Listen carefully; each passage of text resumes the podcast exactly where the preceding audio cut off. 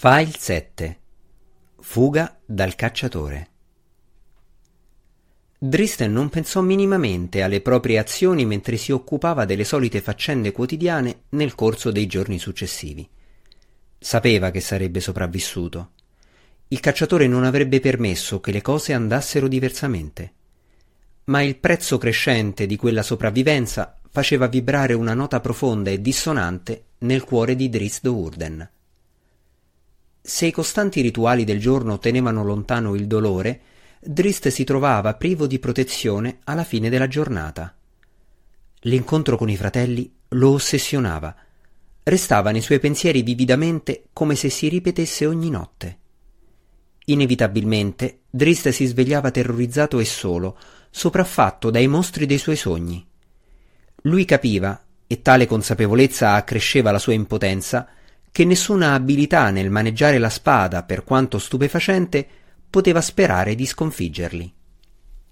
Driste non temeva che sua madre continuasse la sua ricerca per catturarlo e punirlo, anche se sapeva al di là di ogni dubbio che lei l'avrebbe fatto certamente. Questo era il suo mondo, di gran lunga diverso dai viali serpeggianti di Menzo Berranzan, con consuetudini che i drò che vivevano nella città non potevano minimamente capire. Fuori, nelle regioni selvagge, Drist confidava nel fatto di poter sopravvivere contro qualsiasi nemesi matrona Malis mandasse contro di lui. Drist era anche riuscito a liberarsi dal senso di colpa che lo tormentava per le sue azioni contro Brizza. Razionalizzò che erano stati i suoi fratelli a forzare quel pericoloso scontro e che era stata Brizza nel tentativo di pronunciare un incantesimo ad aver dato inizio al combattimento. Tuttavia, Drist si rese conto che avrebbe trascorso molti giorni alla ricerca di risposte alle domande sollevate dalle proprie azioni riguardanti la natura del suo carattere. Si era trasformato in questo cacciatore spietato e selvaggio a causa delle aspre condizioni che gli erano state imposte? O questo cacciatore era un'espressione dell'essere che Drist era sempre stato? Non erano domande a cui Drist avrebbe risposto facilmente, ma in questo momento non erano di importanza primaria tra i suoi pensieri. La cosa che non poteva accantonare riguardo all'incontro con i suoi fratelli era il suono delle loro voci, la melodia delle parole che lui era in grado di capire e a cui era in grado di rispondere. In tutti i suoi ricordi di quei pochi momenti con Brizza e Dinin, le parole, non i colpi, si stagliavano con estrema chiarezza. Drist vi si avvinghiava disperatamente, ascoltandole più e più volte nella propria mente e temendo il giorno in cui sarebbero svanite. Allora, pur potendole ricordare, non le avrebbe più udite. Sarebbe stato nuovamente solo. Driss tirò fuori dalla propria tasca la statuina d'onice per la prima volta da quando Gwenvivar si era allontanata da lui la posò sulla pietra davanti a sé e guardò i graffi che aveva segnato sulla parete per determinare quanto tempo fosse trascorso da quando aveva evocato la pantera per l'ultima volta. Immediatamente Drist si rese conto della futilità di quel comportamento. Quando aveva inciso un segno sulla parete per l'ultima volta? E comunque, a che cosa servivano i segni? Come poteva Drist essere certo del suo conteggio anche se segnava diligentemente una tacca dopo ognuno dei suoi periodi di sonno? Il tempo appartiene a quell'altro mondo, mormorò Drist in tono chiaramente lamentoso. Sollevò il pugnale verso la pietra in un atto volto a smentire quanto aveva proclamato lui stesso. Che cosa importa? chiese retoricamente Drist e lasciò cadere a terra il pugnale. Il tintinnio prodotto dal metallo che colpiva la pietra trasmise un brivido lungo la spina dorsale di Drist, come se si trattasse di un campanello che segnalava la sua resa. Respirava a fatica. Il sudore imperlava la sua fronte d'ebano e le mani gli divennero improvvisamente fredde. Tutto intorno ora si sentiva oppresso dalle pareti della grotta, dalla pietra massiccia che l'aveva riparato per anni contro i pericoli del buio profondo che invadevano continuamente il suo regno. Immaginava volti lascivi nelle linee delle fenditure e nelle forme delle rocce. I volti si burlavano di lui e li irridevano, sminuendo il suo caparbio orgoglio. Si volse per fuggire, ma inciampò in una pietra e cadde a terra. Così facendo si scorticò un ginocchio e strappò un altro buco nel suo pivafia brandelli. A Drist importò ben poco, sia del ginocchio sia del mantello, quando si volse a guardare la pietra su cui era inciampato, perché fu aggredito da un altro fatto che lo lasciò assolutamente confuso. Il cacciatore aveva fatto un passo falso. Per la prima volta in più di un decennio, il cacciatore era incespicato. Gwenvivar! gridò freneticamente Drist. Vieni da me! Oh, ti prego, mia Gwenvivar! Non sapeva se la pantera avrebbe risposto. Dopo la loro ultima separazione per nulla amichevole, Drist non poteva essere sicuro che Gwenvivar sarebbe mai più giunta al suo fianco. Drist si fece strada carponi verso la statuina, ogni centimetro gli parve una lotta tediosa nella debolezza della sua disperazione. Immediatamente apparve la foschia vorticante. La pantera non avrebbe abbandonato il suo padrone, non avrebbe mantenuto una durevole condanna contro il drò che era stato suo amico. Drist si rilassò mentre la nebbiolina prendeva forma, fissandosi su di essa per bloccare le terribili allucinazioni che scorgeva nella pietra. Ben presto Gwenvivar stava seduta accanto a lui, leccandosi una delle grosse zampe come se niente fosse. Drist fissò il proprio sguardo sugli occhi grandi e rotondi della pantera e non vi vide alcuna espressione di censura. Era semplicemente Gwenvivar, la sua amica e la sua salvezza. Drist piegò le gambe sotto di sé, balzò verso il felino e avvolse il collo muscoloso in un abbraccio stretto e disperato. Gwenvivar accettò la stretta senza reagire, agitandosi solo quel tanto sufficiente per continuare a leccarsi la zampa. Se il felino, nella sua intelligenza ultraterrena, comprese l'importanza di quell'abbraccio, non lo diede a vedere esteriormente. L'irrequietezza segnò i giorni successivi di Drist. Continuò a muoversi, percorrendo i circuiti dei tunnel nei pressi del suo rifugio. Drist cercava di ricordare a se stesso che matrona Malissa lo stava cercando. Non poteva permettersi nessuna lacuna nelle sue difese. Dentro di sé, nel profondo, al di là delle razionalizzazioni, Drist conosceva la verità dei propri movimenti. Poteva offrire a se stesso la scusa di dover pattugliare, ma in realtà aveva preso la fuga. Scappava dalle voci e dalle pareti della sua piccola grotta, fuggeva da Drisdourden e si dirigeva di nuovo verso il cacciatore. Gradualmente i suoi percorsi si fecero più ampi, spesso tenendolo lontano dalla sua grotta per molti giorni di seguito. Segretamente Drist sperava in un incontro con un nemico potente, aveva bisogno di qualcosa che gli ricordasse in modo tangibile la necessità della sua esistenza primordiale, una battaglia contro qualche orrido mostro che lo riportasse a una forma di sopravvivenza puramente istintiva. Invece un giorno Drist trovò la vibrazione di un battito lontano sulla parete, il battito ritmico e misurato di un piccone da minatore. Drist si appoggiò contro la parete e prese attentamente in considerazione la prossima mossa. Sapeva dove l'avrebbe portato quel suono. Si trovava negli stessi tunnel in cui aveva vagato quando era andato alla ricerca delle sue rote perdute, gli stessi tunnel dove aveva incontrato la spedizione mineraria degli Svirfnebli alcune settimane prima. In quel momento Drist non poteva ammetterlo a se stesso, ma non era semplice coincidenza che lui fosse capitato di nuovo in questa regione. Il suo subconscio l'aveva portato a udire i colpi dei metalli degli svirfnebli e più in particolare a udire le risate e le chiacchiere delle voci degli gnomi del profondo. Ora Drist, appoggiandosi pesantemente contro una parete, era veramente lacerato. Sapeva che andare a spiare i minatori svirfnebli gli avrebbe arrecato soltanto ulteriore tormento, che udendo le loro voci sarebbe divenuto ancora più vulnerabile alle fitte della solitudine. Gli gnomi del profondo sicuramente sarebbero tornati alla loro città e ancora una volta Drist sarebbe rimasto solo. Ma Drist era venuto a sentire i colpi e ora essi vibravano nella pietra allettandolo con una forza d'attrazione troppo intensa per poterla ignorare.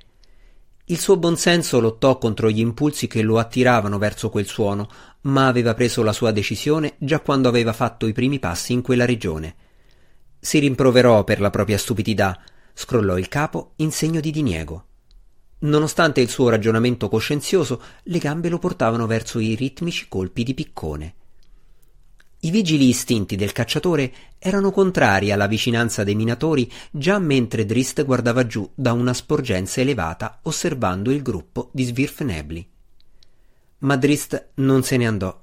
Per vari giorni, per quanto riuscì a misurarli, rimase in prossimità degli ignomi minatori del profondo, cogliendo frammenti della loro conversazione ovunque poteva, osservandoli lavorare e giocare. Quando giunse il giorno inevitabile in cui i minatori iniziarono a caricare i propri vagoni, Drist comprese quanto fosse profonda la sua follia. Aveva dimostrato debolezza nel venire dagli gnomi del profondo, aveva negato la brutale verità della sua esistenza. Ora sarebbe dovuto ritornare al suo buco scuro e vuoto, ancora più solitario per i ricordi degli ultimi giorni. I vagoni si allontanarono dalla vista lungo i tunnel verso la città degli Svirfnebli. Drist effettuò i primi passi di ritorno verso il suo rifugio, la grotta ricoperta di muschio con il ruscello che scorreva veloce e il boschetto di funghi controllato dai miconidi. In tutti i secoli dell'esistenza che gli restava da vivere, Drist Urden non avrebbe più rivisto quel luogo. In seguito non ricordò in che punto avesse cambiato direzione. Non si era trattato di una decisione consapevole. Qualcosa lo attirava, forse il rimbombo persistente dei vagoni pieni di minerale metallico, e soltanto quando Drist udì sbattere le grandi porte esterne di Blingdestone si rese conto delle proprie intenzioni. Gwenvivar! sussurrò Drist alla statuina e sussultò al volume allarmante della sua voce. Tuttavia, le guardie svirfnebli sull'ampia scalinata erano impegnate a conversare e Drist era decisamente al sicuro. La nebbiolina grigia vorticò intorno alla statuina e la pantera giunse al richiamo del padrone. Gli orecchi di Gwenvivar si appiattirono e la pantera annusò intorno con circospezione, cercando di determinare la natura di quell'ambiente sconosciuto. Drist effettuò un respiro profondo e si fece forza per pronunciare quelle parole. Volevo dirti addio, amica mia, sussurrò. Gli orecchi di Gwenvivar si rizzarono e le pupille degli scintillanti occhi gialli del felino si allargarono e si restrinsero di nuovo, mentre la pantera valutava rapidamente Drist. Nel caso, continuò Drist, non posso più vivere là fuori, Gwenvivar. Temo di perdere tutto ciò che dà significato all'esistenza. Temo di perdere me stesso. Si volse a guardare le scale che salivano verso Blingdeston. E per me questo è più prezioso della mia vita. Puoi capirmi, Gwenvivar? Ho bisogno di più. Non posso limitarmi a sopravvivere. Ho bisogno di una vita definita non soltanto dagli istinti selvaggi della creatura che sono diventato. Drist si lasciò cadere pesantemente contro la parete di pietra del corridoio. Le sue parole risultavano così logiche e semplici, eppure lui sapeva che ogni passo su per quella scala verso la città degli gnomi del profondo avrebbe costituito una prova del suo coraggio e dei suoi convincimenti. Ricordò il giorno in cui era stato sulla sporgenza fuori dalle grandi porte di Blingdeston. Per quanto lo desiderasse, Dristen non aveva potuto risolversi a seguire gli gnomi del profondo all'interno era stato colto da una paralisi totale che lo aveva colpito e tenuto stretto quando aveva voluto correre attraverso i portali e penetrare nella città degli gnomi del profondo. Mi hai giudicato raramente, amica mia, disse Drista la pantera, e le poche volte in cui l'hai fatto è sempre stato equamente. Puoi capire, Gwenvivar. Tra poco, nei pochi attimi che seguiranno, potremo perderci l'un l'altro per sempre. Riesci a comprendere perché devo fare questo? Gwenvivar si avvicinò al fianco di Drist e strofinò la sua grande testa di felino contro le costole del drò. Amica mia, sussurrò Drist nell'orecchio del felino, torna indietro ora, prima che perda il mio coraggio. Torna nel luogo in cui vivi e spera che ci incontreremo di nuovo. Gwenvivar si volse ubbidientemente e si diresse verso la statuina. Questa volta a Drist la transizione parve troppo rapida, poi restò soltanto la statuina. Driste la raccolse e la esaminò. Prese nuovamente in considerazione il rischio che aveva davanti. Poi, guidato dalle stesse necessità inconsce che l'avevano portato così lontano, corse verso le scale e iniziò a salire. Sopra di lui la conversazione degli gnomi del profondo era cessata. A quanto pare le guardie intuivano che si stava avvicinando qualcuno o qualcosa. Ma la sorpresa delle guardie non fu minore quando un elfo drò salì fino alla cima della scalinata e sul pianerottolo davanti alle porte della loro città. Driste incrociò le braccia sul petto, un gesto indifeso che gli elfidro consideravano un segnale di tregua. Drist poteva soltanto sperare che gli svirfenebli conoscessero quel simbolo, perché la sua semplice apparizione aveva totalmente innervosito le guardie cadevano l'una sull'altra, salendo alla rinfusa sul piccolo pianerottolo, alcune correndo a proteggere le porte della città, altre circondando Drist con un anello di punte d'armi, e altre ancora correndo freneticamente verso le scale e scendendo alcuni gradini, cercando di vedere se quest'elfo scuro fosse semplicemente il primo di un intero gruppo di guerrieri Drò. Uno Svirfenebli, il capo del contingente di guardie che, a quanto pareva, stava cercando qualche spiegazione, urlò una serie di aspre domande a Drist, che scrollò le spalle impotente, e la mezza dozzina di gnomi del profondo che lo circondavano effettuarono un circospetto balzo all'indietro al suo innocuo movimento. Lo Svirfenebli parlò di nuovo a voce alta e puntò la sua lancia di ferro estremamente acuminata verso Drist, che non riusciva minimamente a comprendere o a rispondere alla lingua straniera. Molto lentamente e ostentatamente fece scivolare una mano sul proprio ventre, verso l'apertura della fibbia della cintura. Le mani del capo degli gnomi del profondo strinsero convulsamente l'asta dell'arma mentre osservava ogni mossa dell'elfo scuro. Uno scatto del polso di Drist liberò l'apertura e le scimitarre caddero con fragore sul pavimento di pietra. Gli svirfenebli trasalirono all'unisono, poi si ripresero rapidamente e gli si avvicinarono. A un'unica parola da parte del capo del gruppo, due delle guardie lasciarono cadere le proprie armi e iniziarono una perquisizione completa e non troppo gentile dell'intruso. Drist trasalì quando trovarono il pugnale che aveva tenuto nello stivale. Si diede dello stupido per aver dimenticato l'arma e per non averla rivelata apertamente dall'inizio. Un attimo più tardi, quando uno degli svirfenebli mise una mano nella tasca più profonda del pivafe di Drist e tirò fuori la statuina d'onice, Drist trasalì ulteriormente. Istintivamente Drist allungò la mano per prendere la pantera con un'espressione implorante sul volto. Ricevette l'estremità inferiore di una lancia nella schiena per i suoi sforzi. Gli gnomi del profondo non erano una razza malvagia, ma non avevano nessun affetto per gli elfi scuri. Gli svirfenebli erano sopravvissuti per secoli nel buio profondo, con pochi alleati ma molti nemici, e avevano sempre considerato gli elfi Drò i più temibili. Dalla fondazione dell'antica città di Blingdeston, la maggior parte dei molti svirfenebli che erano stati uccisi nelle regioni selvagge erano caduti infilzati dalla punta di Armidrò. Ora, inspiegabilmente, uno di questi stessi elfi scuri era giunto dritto fino alle porte della loro città e aveva ceduto spontaneamente le armi.